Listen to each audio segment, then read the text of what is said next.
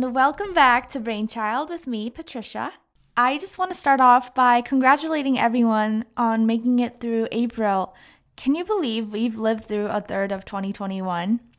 In the last episode, I talked about some changes that have happened to me and received a lot of positive feedback from you guys going through a similar situation as a soon to be grad or a recent grad, young professional. And I've also taken myself on a yoga retreat ever since then, over the last weekend, to declutter my thoughts. And I am back energized and clear minded as ever. And I can't wait to share my next steps over the next couple of months on this show.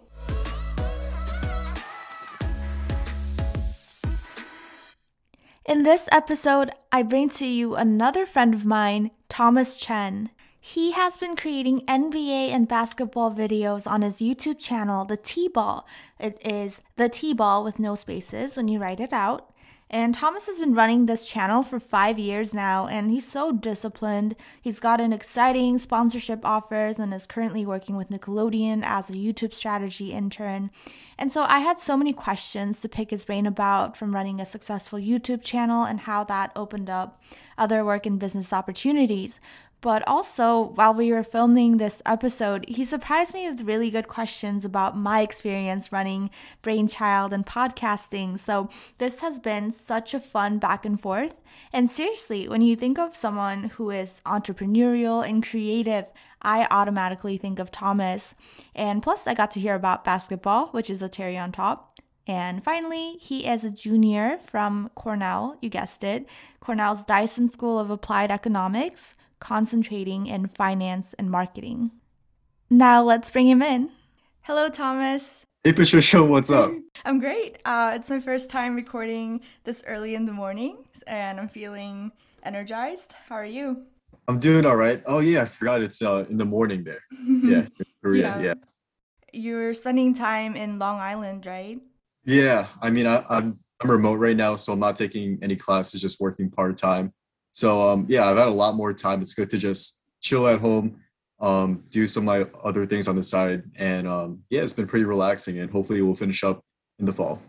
That's good. First, I want to introduce your channel. You're running a YouTube channel on uh, that's called the T Ball. Do you want to introduce it yourself briefly? For sure. So um, basically, I've had this. I started this YouTube channel back in July of 2016. Um, it was basically on NBA basketball, but at first was mainly on Jeremy Lin and the Brooklyn Nets, where I wanted to start off with a you know niche kind of content in the sports field, and also Jeremy Lin was my favorite player back then, and still is now.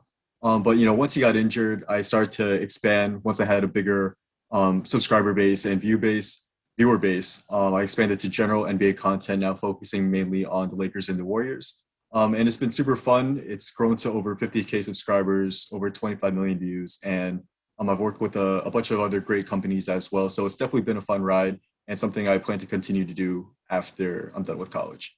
Very, very awesome. When did you start getting into basketball? Yeah, so I got in mainly once Jeremy Lin burst on the scene back in February of 2012. Um, I remember my dad my, and you know his mom or my grandma um, were super into Jeremy Lin because um, you know he's big uh, his representation for you know Asians in sports and especially in basketball where there's not too many uh, Asians there. Um, so then they got me into it. I started watching. I got hooked not just on Jeremy Lin but also on basketball as a whole and all the other teams. So um, that so that's basically where I got started, and I've always followed Jeremy Lin since then. But you know I've always uh, you know found interest with other teams, and that's why I started making you know other content uh, besides just on Lin, but on um, you know in the NBA as a whole, and also at times college basketball as well. I see. I saw you had a second channel uh, named Jeremy Lin. Oh yeah, that, yeah. So that channel was supposed to be my backup channel back in 12th grade, where um, at that point the T-ball was going to be mainly focused on general NBA content, and that second channel was supposed to be mainly focused on Jeremy Lin content. But no, I, I think you you um you've uh, you've seen how hard it is and like how much time it takes to make you know podcasts and videos and stuff like that so um, for that second channel i've barely made any videos because the first channel has taken up a lot of my time but you know who knows maybe um, in the future um, i'll get back to that channel but i've also had some other you know um, interesting like video endeavors i'm trying to do as well with other channels so we'll see where those go to. Yeah, definitely. I mean, uploading three times a week, which is what you're doing right now, is a full time job basically. And I am like, I've been doing my podcast for a month and I'm only uploading one episode a week, and that's already been a journey. So, but it's how long does it take for you? Um, yeah, yeah, yeah. I would say I spend about an hour like recruiting or reaching out to guests and then like researching about them and kind of like thinking of questions I want to ask. And then like the recording itself is probably um, as short as half an hour to an hour. And then the editing takes quite a bit of time because I have to listen to it at least three times. So once as I record, and then twice after I record, I finish editing. Yeah, and yeah. I always like end up hearing like little glitches and like things I have to edit out after I've finished editing the whole thing. So I have to like start from scratch and then listen from top to bottom. But yeah, it's so um, together, all together, I think it's four to five hours an episode.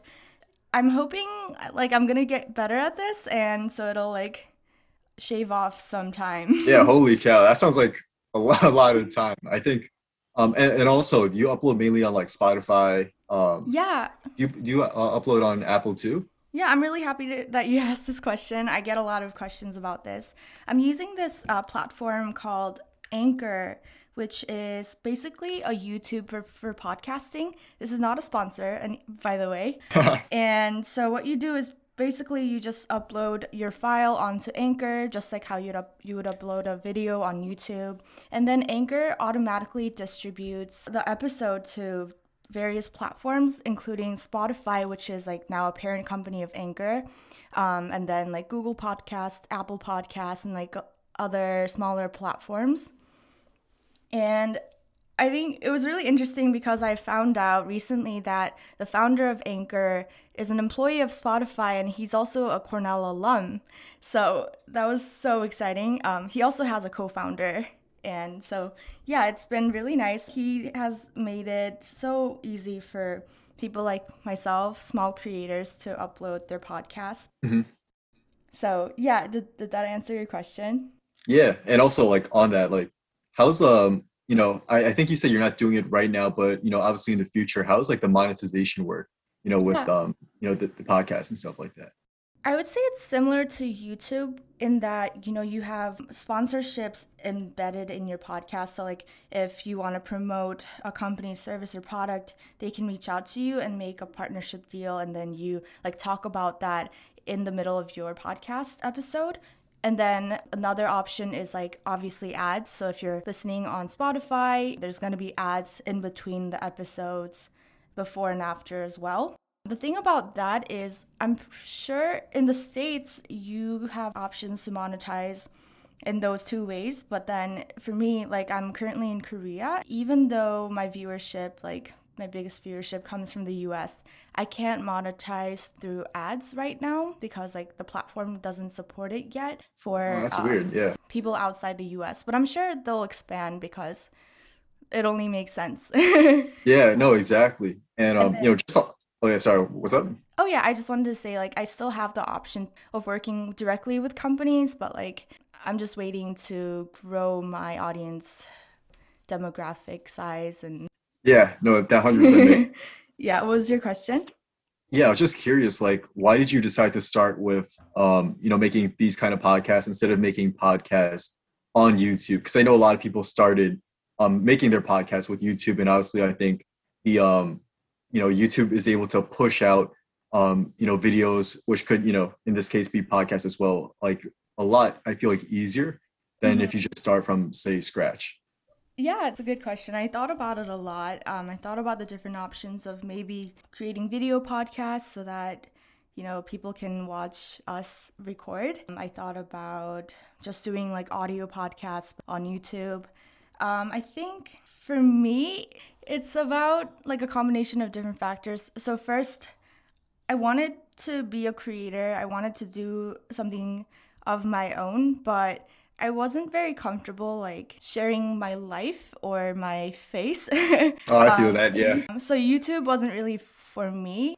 down the line, if I grow my podcast channel, there is a possibility that I'll grow it on to become be, making it become a video podcast as well. But that's later in the future when I get more comfortable. So first I wanted to yeah build comfort just talking to the mic, which is like one less thing you have to worry about. You don't have to worry about video. So I just felt safe creating audio files. And then starting last year, I started listening to a lot of podcasts and it has its own unique charm in that, you know, the episodes are typically a lot longer than YouTube videos, and yet people will stay tuned for the entire duration of it because when they're listening to podcasts, they're going on walks, they're in their car, uh, driving from somewhere to and from somewhere. Mm-hmm. So yeah. I, I said this in my first episode, but there's like a greater depth of attention that you can draw from your audience with podcasts.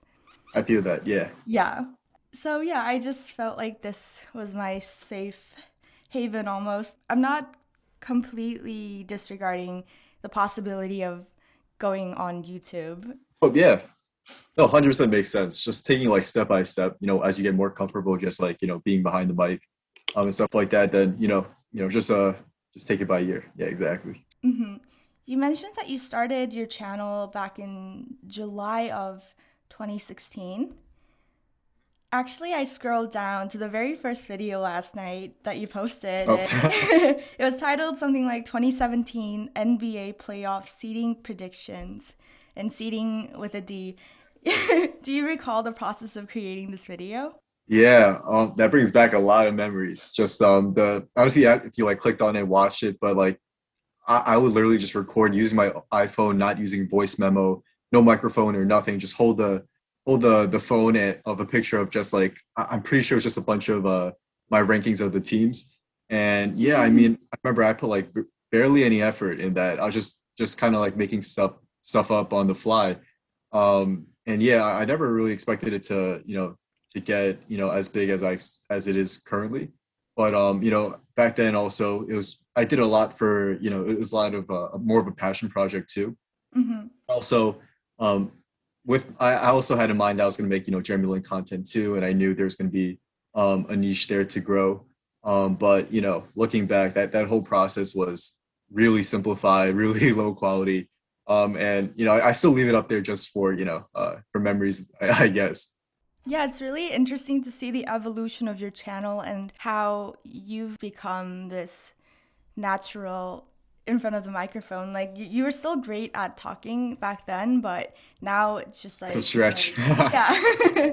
I just wanted to ask you, like, do you have a script when you create your videos, or is it just yeah? Um, yeah, I'm definitely not not as um smooth as I am in, in my videos. I do have a, a basic script where I have you know bullet points on topics I want to say.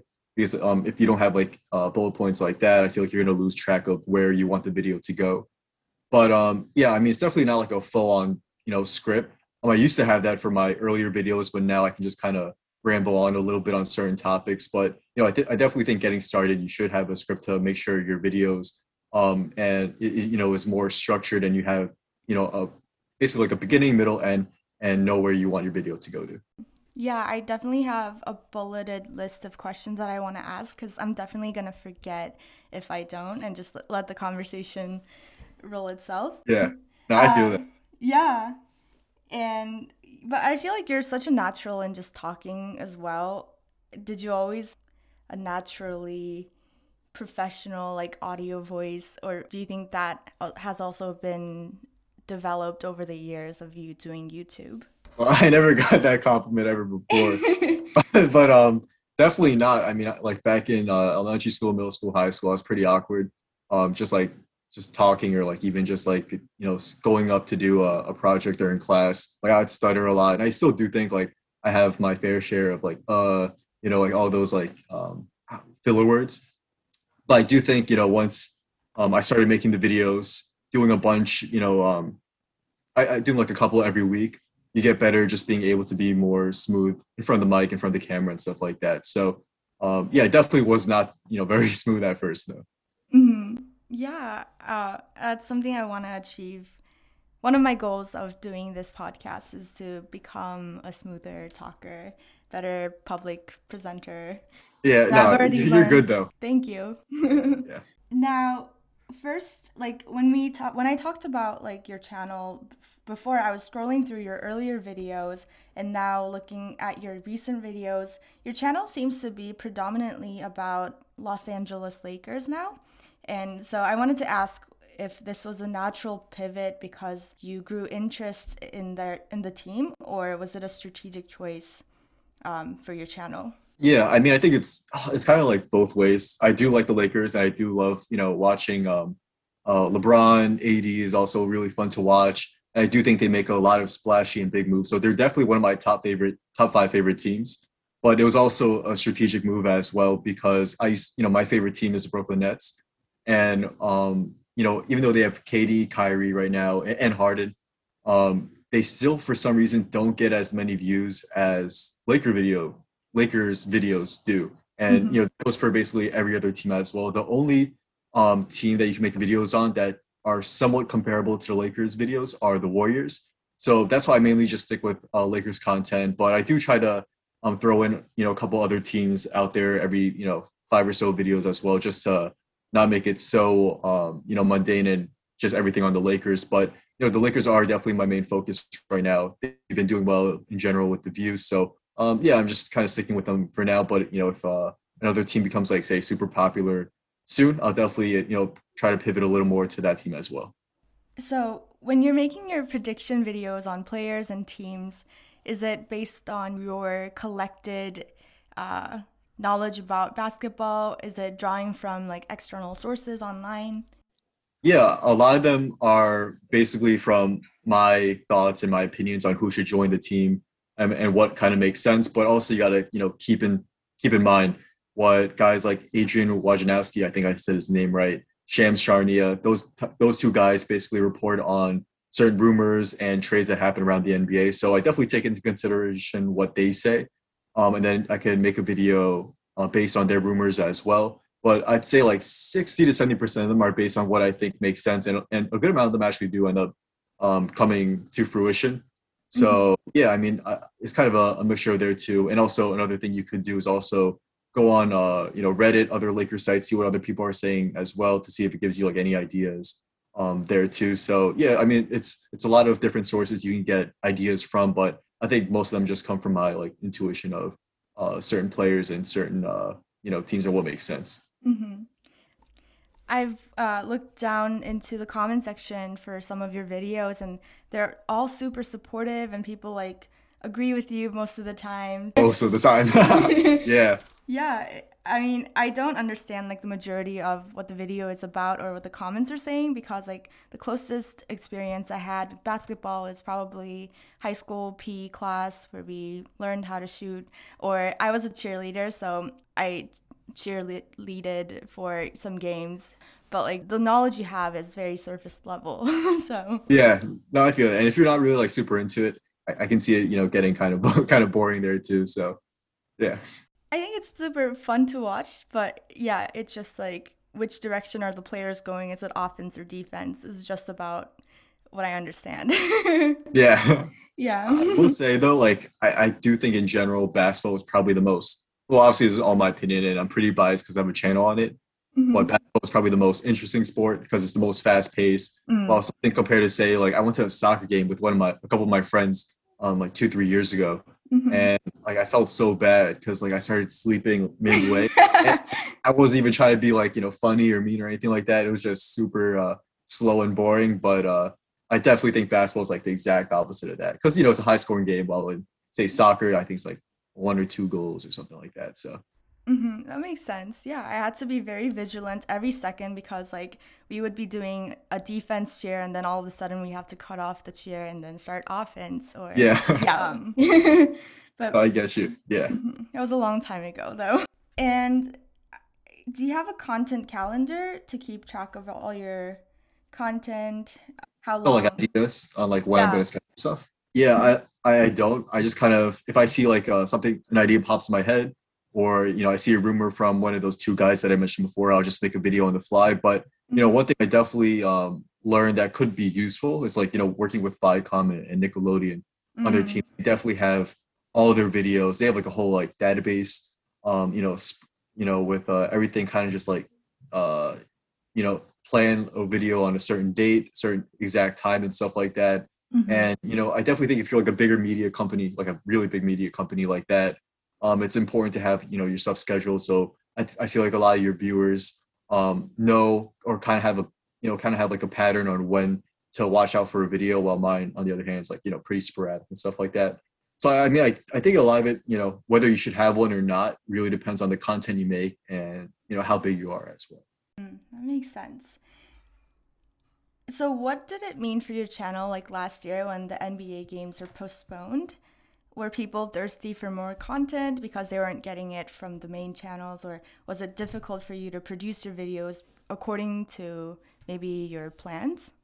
Yeah, for some reason, like it absolutely sucked. I mean, first off, there's like no content to, really make or talk about because you know there's no games being played, and um, I'm pretty sure teams couldn't make any trades as well during that time.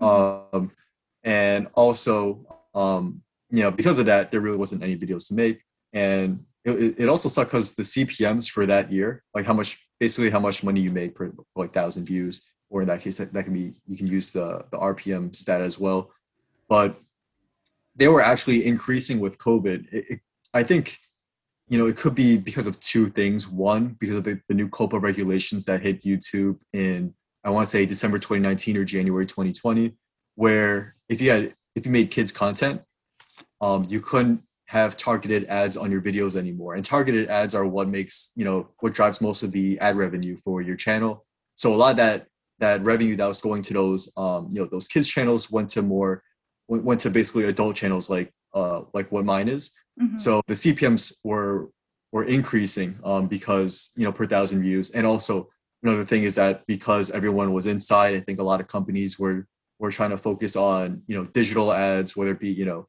mid pre-roll, mid-roll, end roll ads on YouTube, ads on IG, Facebook, and stuff like that. So um, it, it sucked. I really couldn't capitalize on those increased CPMS during that time, but you know, once the NBA season did come back, the views did also come back as well. And also during COVID, I I got started with another um, business that I have where I basically sell Pokemon cards. Wow. And I, yeah, and it sounds super lame, but for, it's actually more lucrative than uh, my uh, YouTube channel at this point. So that's definitely one of my uh, other businesses and you know hobbies I do have on the side as well. Mm-hmm.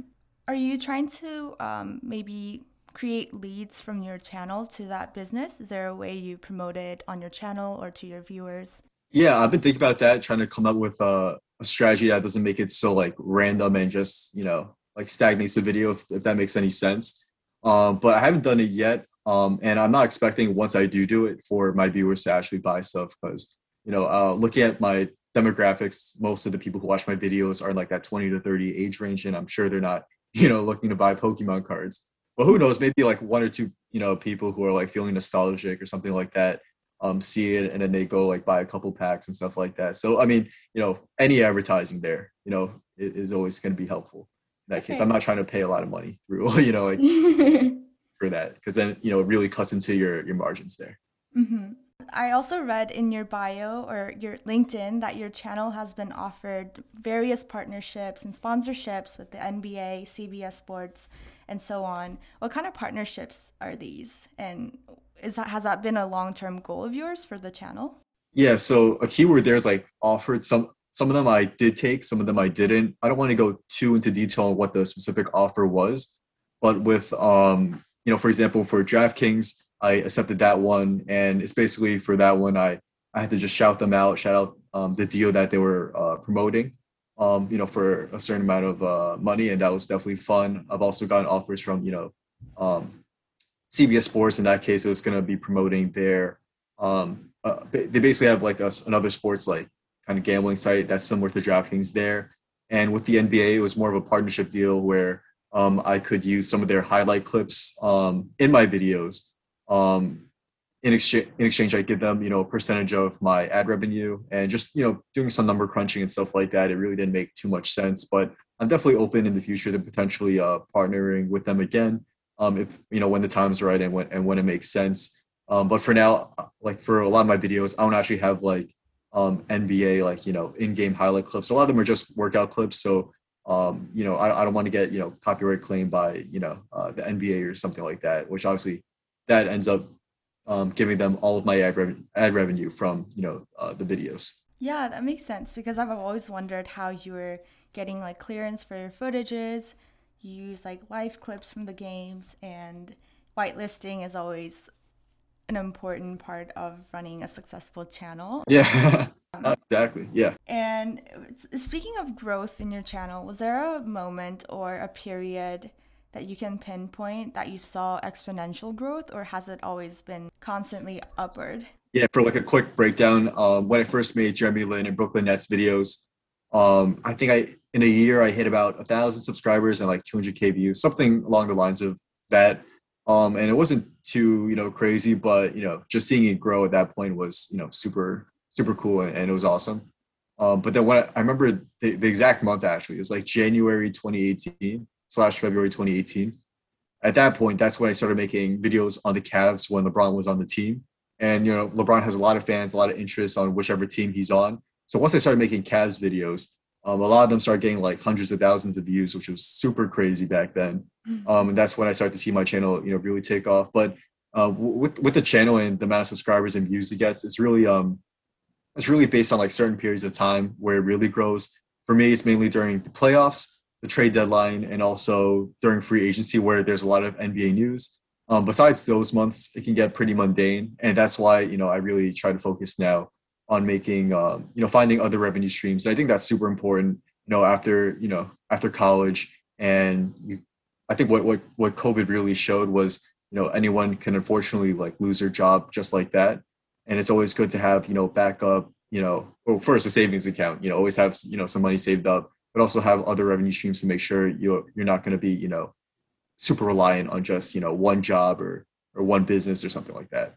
Yeah, I'm glad you brought that up because part of the reason why I started this podcast was it wasn't my plan to create a revenue stream right now, but I do see this as a possibility of when I grow it a few years down the line, this could become one of my income streams. yeah, exactly. Oh, I was just gonna say, you know, as you know, um, your podcast continues to grow, you know, you can definitely make a lot of money. I heard a lot of people make a ton of money from especially those um, those shout-outs, not necessarily those pre-roll, mid-roll, end roll ads during the podcast, but like when you know these companies actually reach out to you to to shout it out, you can make like a ton of money.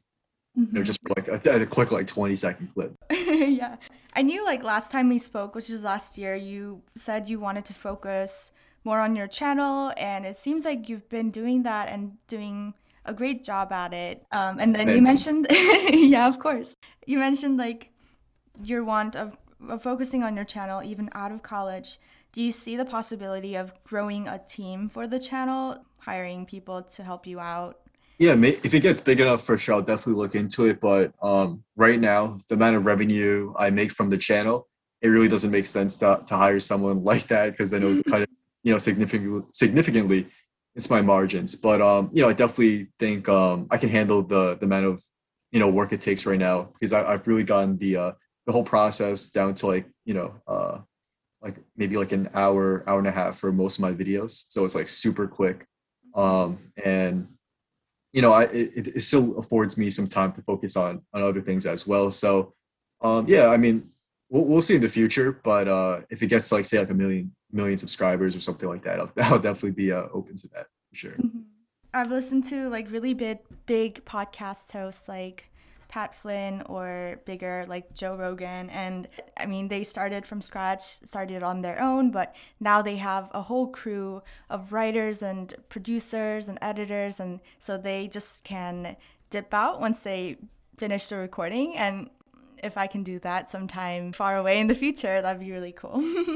yeah. And at that point, you just have to, you know, get get on the mic and then maybe do like a couple quick notes and then everyone else will handle that. Uh, you know, those probably like a couple hours of you know editing and stuff like that, which is you know pain in the butt for sure. yeah. So you're uploading three times a week, and I just had to ask. It can't be easy because, like I said, producing one episode has been a process for me. So how do you keep going? Is there a secret or a tip? I mean, I definitely think in the beginning it was super hard to upload a lot because I think like a lot of like YouTubers or, or people who make podcasts as well, um, they experience burnout. Yeah, mm-hmm. they, they experience basically burnout um, pretty quickly. And I remember at one point during the off season, I was uploading like maybe like literally a video a day for a couple weeks, and I got super burned out, and I was just like sick of you know uploading, even though I love you know making the scripts, um, getting on the mic, and you know the whole creative aspect of it. It was just super hard doing it every day, and along with you know your other internships, um, school, obviously, um, it, it can become really hard. So just finding like a you know a balance to it makes it a lot easier, um, and not putting so much pressure to get a video out, you know, like this second or stuff like that. Obviously, um, for for my kind of content, um, during certain times you kind of do have to get that video out just to make sure you have the, like that first mover advantage in terms of news and content. But um, you know, I definitely feel like in your case for for your podcast, um, you know, just being steady. I think you're at a good pace right now, just like once a week, or maybe even just like once every two weeks, um, is definitely uh, you know going to ensure that you won't get super burned out and you know get get sick and tired of it you know pretty quickly do you have like an inventory of episodes so that like maybe one day you're sick or you're super overwhelmed with your other tasks that you can just upload uh, you have something ready to be uploaded i, I wish but you know once i i make that first video i just get you know I, like super tired i upload it and then i'm just done until the the next video um mm-hmm but you know, I definitely that, that is a good idea though, just to make like say like three to four videos in one shot in one day, and then just like um, upload it uh, sporadically. You know, that that's mm-hmm. that's definitely a good move for sure. Mm-hmm. And then, do you have a standard on how recent your videos, like up to date, your videos have to be? Because you mentioned the importance of, of being able to stay on top of the news. Um, yeah, for, for my channel, it has to be pretty recent because most of my videos are basically just like up to date with certain news um, rumors and stuff like that. But you know, back then, um, I actually used to make content um, talking about like pa- past players, um, like former NBA stars, like what happened to their careers and stuff like that.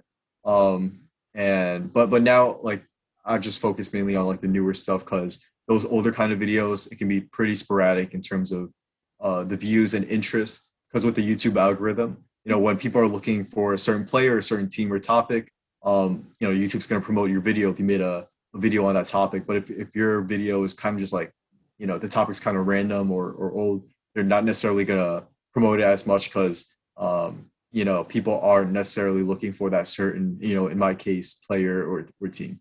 Yeah, that's something I've always been thinking about with my episodes because I want to find the right balance between staying current, which is naturally going to occur because like whatever happens in the news is going to grab my attention and so I'm going to want to talk to people related in that vertical. But also, like, I want this to be not so disposable that after two weeks that it's been since the episode has been up, it's no longer worth listening to. I want this to be a little like timeless too. And so it's a constant juggle of figuring out where I want to lie within that spectrum. Yeah, I'm just curious now. So, like, in terms of the people you look for to get on your podcast, do you have like a certain, um, you know, are you looking for like a certain kind of background, or could just be like something that's like uh, something about that person is just like interesting, or something you know that uh, that will be like fun to talk about? I think it's a combination of both. I don't have a hard and fast rule about the guests that I bring in, but it's either they had they did something extraordinary but you know a lot of big podcasts already interview like really awesome ceos and really cool people. But i wanted to catch them these cool people in their earlier stages of career because then i can be like the first person who ever interviewed that person who will later become like world leaders. But also it's cool to see for myself and also people my age that you know they once had a career in their earlier days where they started small and I wanted to catch them in that phase. Yeah. And also like I'm hoping to expand so that I can talk to people after. So like after they've built a successful business or had a big leadership position and they're transitioning out of that position, like that doesn't mean like their life has to be over. So like I want to see what values have changed for them and like what they are planning for the rest of their lives after that success. Yeah, no, no, I definitely get what you're saying. I think that's that's a super uh, you know interesting concept because like I think a lot of people when people see the CEOs of say like Goldman Sachs or something like that, they think they just made it made like that that guy or, or girl just made it um made it to the top like that. But you know, people don't really see um, you know the beginnings of it and like how he or she you know struggled back then, or you know where um, he or she was at you know once they were like you know 20 or 20 years old or something like that. So it'd be super interesting or fun to see in like 30 years if you interview someone who's like um, just a kid right now, but then mm-hmm. in like 30 years it's like some like media giant or some you know or like CEO of like a big bank or something like that. So you know, that would be super cool. Mm-hmm. And I'm really happy that I have this platform now because like there were people in college um, that I didn't really know very well, but I really wanted to talk to because like I thought their story was interesting or their project was super awesome.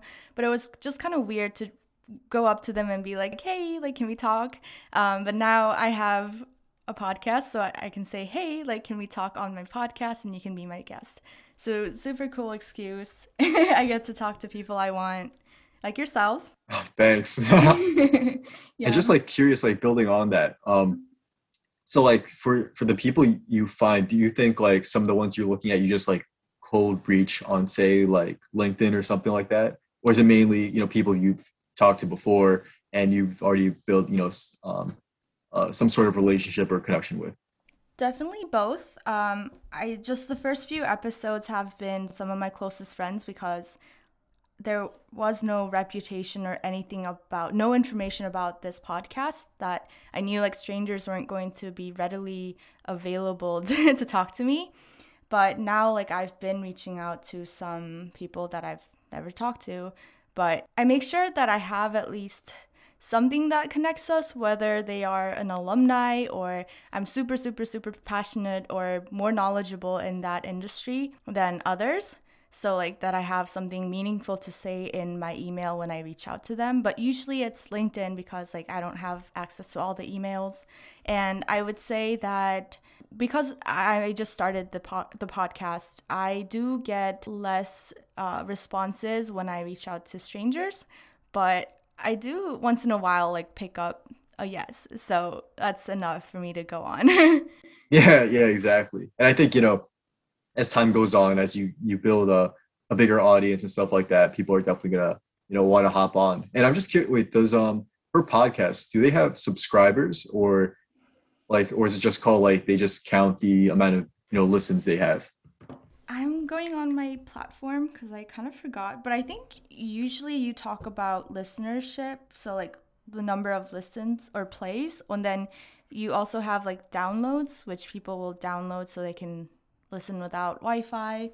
Yeah, when I go on my Anchor platform, it tells me the total plays, estimated audience per episode, and then it gives you like a little bit of analytics too. So, like your performance over the week or month, and then audience demographics. So, like geographic regions, um, which platforms, so like which platforms, as in like Spotify, Apple Podcasts, where are they tuning in from, and then also like age brackets and gender. So, it's always interesting to see like who is attracted to what episode and what the ages are like because I expected it to be mostly like college students, but I'm getting a lot of audience traction from people older than me. So nice to know that I am creating value for them too. Yeah, no, hundred percent. That's super interesting. Um, to see like that that the fact that it's like you know not people our age, you know, are, are watching our, our kind of video. So. Mm. Did looking at your audience demographic for the channel help you give you an idea of running your second business with the Pokemon cards too? No, but I, I, will say, you know, looking at the demographics is super helpful. Um, because back when, back in 2018, I remember seeing my demographics. Most of my audience is either from the U.S. or the Philippines, right? Mm-hmm. And um, I, I noticed like a lot of you know people from the Philippines love watching basketball. It's like super big passion there. And um, there's actually this player named Kai Sotto, who's you know he, he's going to be a beast. I think he, he will make the NBA. He's like seven two um, and you know has a lot of skills. But like that's besides the point. Um, actually, because I saw I had a lot of you know viewers from the Philippines, I decided to make a video on Kai Sotto because you know he's a he's a Filipino um, and you know he has a lot of uh, you know fans um, from there. So I basically made a couple videos on him. They ended up getting like hundreds of thousands of views. Um, and you know was uh, the videos were pre- pretty well received. Wow. Um, and yeah, it just shows you like, you know, um, in, in this case, playing around with the, uh, you know, looking at your demographics and, um, you know, making a strategic, uh, you know, video, or, or in your case, in the future, it could be like a podcast geared towards a uh, certain demographic or geographic uh, location, and it could definitely be useful in, in trying to, you know, get your your listeners or you know subscribers up there. Because you know even if one person just came to watch um or say you know 300,000 people saw one of my videos on Kai Sotto. It could be like 100 or 200 people subscribe and stay on my channel for general and big content as well. So um yeah I definitely think using you know demographics or uh, you know stuff like that could be useful in uh, helping to really grow your channel or podcast Mm-hmm. And you talked about thinking of cha- changing the channel name. Do you want to promote yourself more and create an online presence around you, or do you want to keep the focus on what it, what the nature of the channel, which is basketball and the t-ball? Yeah, the only reason why I thought about like changing my name was because of how how how many people get. I think like 80, 90 percent of people who see the the channel say like that ball. Um, but um, yeah, that's that's mainly the only reason why I, I change it. I mean, personally, like I don't really care too much, like if um, you know, to build a brand around my name or my face or something like that, because um, you know, I, I rather not like get like you know, say it becomes like super big. Um, you know, I'd rather not get like randomly recognized, you know, in public. I feel like that would be a little weird. But you know, teach their own though. Yeah, that makes sense. That's part of the reason why I named my show Brainchild and I didn't put my face on it, which a lot of hosts put, their faces on there, but they're usually public figures already, so people recognize them and so they have a reason like, oh, I know her, like I'm going to listen to whatever she has to say, whereas like I'm not known at all. So it was more important for me to get the idea and the theme of the show across my podcast art a name. Yeah, exactly. But say in the future, like if um you make like a you do something big in like a certain industry or field and get you know uh, famous in that field for for what you you did, then I think it could be useful. Like like basically what um uh you were like alluding to, just like using your name and your face um to actually uh, help drive traffic, you know, to your podcast or channel or you know whatever be it at that point. What? Yeah, for sure. I think it'd be really cool to have like the accessibility of doing both. So something that is directly linked to your personal brand, but also like something a little detached from it. So you have like a different pool of audience and you can tell different stories. Yeah, of. no, 100%. Yeah. yeah. And then you mentioned your internship with Viacom, which is what you did last year, right? Yeah, so those guys are all so amazing. I, I love the whole team I, have been working with. Um, I've worked with them um, last summer, and also my internship got extended into the fall, um, fall 2020 as well. And then I got another offer to come back um, for this spring, so I'm working with them right now. And um, yeah, it's been it's been a blast. Um, you know, working with the Nickelodeon YouTube team, I've mm-hmm. been able to utilize you know a lot of my um, skills that I've uh, gained over the past you know four years now uh, with my own YouTube channel, um, and also just using general like data and analytic skills um, to help you know with uh, you know certain projects I've been working with there as well. So yeah, I mean it's been super amazing there, and I definitely would love to you know uh, go back full time if uh, you know there is space on the team. Um, and yeah, it's just like that that whole um, the whole vibe there, just it's just awesome. Mm-hmm. I'm sure your experience as a YouTube creator really helped the team with their production. Um, was there anything in return that you learned during the internship that helped you with your knowledge about perhaps like linear TV or new media or running your own channel? Yeah, for sure. I think um, like two main things. One was learning more about the back end of YouTube. Um, I always looked at my analytics, like the, the amount of views I get, you know, per year, per month, per week, per day, whatever also like CPMs, RPMs. Um, but you know, I really didn't look too much into you know CTRs or click through rates. Um, seeing what you know how that correlates with certain thumbnails, and you know, obviously that leads to views. Um, and also looking at you know just how, uh, how to construct live streams. I, I still never constructed a live stream, which I do plan to do in the future. Um, yeah, I mean, I think those are like some some pretty cool things you know I've learned about YouTube that I didn't know you know coming in and also I've been able to uh, talk to some other people from different teams in Viacom. Uh, for example, I talked to some uh, to the uh, VP of e-commerce uh, to get some more insight about you know how to really uh, find success in um, that kind of field. I'm not sure if he wants to be named or not, so um, I won't say. But he, he was a super awesome guy, um, and yeah, just just being able to meet a, a lot of different people, not necessarily in um, the Nickelodeon YouTube field, but just at, in Viacom and the company as a whole has been, you know, just uh, such a privilege and uh, you know, just so awesome. Wow, sounds like a wonderful experience. Yeah. So I guess your full, your short-term goal is then to join a media company or Viacom. Do you have any like long-term plans after college? Yeah, I think right now, um, like you said, I would love to, you know, return and work or just like work in uh, marketing or media because I feel like that's where a lot of my my uh, current skills lie. But actually, um, this upcoming summer, I have a finance internship, so we're gonna see how that goes. Um, if it ends up being uh, you know good, I'll definitely you know take a look into some more finance related jobs as well. But you know, media and marketing is definitely my main passion, and also I definitely hope to continue making uh, you know basketball videos as well as a secondary source of income. Also making um, you know um, focusing on my Pokemon business as well for you know uh, another stream of income. But I do want to find like one or two more um, you know sources of revenue uh, for for like you know even greater you know stability. Um, and one thing I don't know if, if you're really into, into this, but I got like super into investing over like in 2019. And if you just like sell like covered calls on your shares or cash secured puts, you can definitely make a consistent amount of money every you know week or two. Mm-hmm. Um, but you know, I definitely want to make like one more big business, but we'll see what happens. You know, um, yeah, I mean, it, it's uh, it's a lot going on right now, and I, I'm just hoping, I'm just taking like you know day by day. Mm-hmm. Yeah, in a lot of my classes, I've been getting a lot of guest lecturers who are entrepreneurs, and then just talking to entrepreneurial pe- people on my podcast, I've been very inspired. And I was telling my dad, you know, like the this person dropped out of Harvard like three months before graduating, so like maybe that's an option for me. And then we just laugh.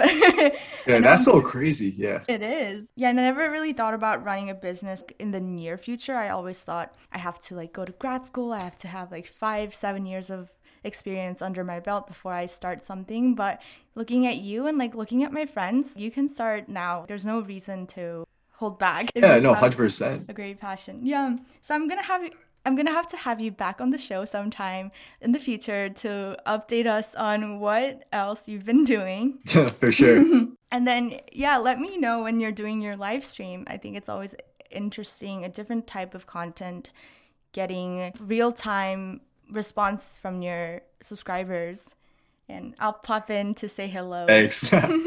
well, that was all the questions I had. I wasn't expecting like all the questions to me. Um, I think it's the first episode where I had um, the other person ask a lot of questions. But thank you for your great questions. Made me think a lot about like what I've been doing with my podcast as well. Yeah, yeah, it was definitely fun. You know, to obviously like get some of you know your perspective on you know obviously you're doing something in, in media as well, and it's a, a different uh you know uh, avenue there. So it was definitely uh you know really good to get some insight. Okay. Well, thank you so much, and let me know if you have any other questions about podcasts. If you want to start your own, I can help you. Yeah, for sure. Let's uh, catch up again soon. Yeah. Okay. Thank you so much, Thomas. Yeah. No problem. All right. Talk to you soon. Have a great night. You too. See ya. Thank you.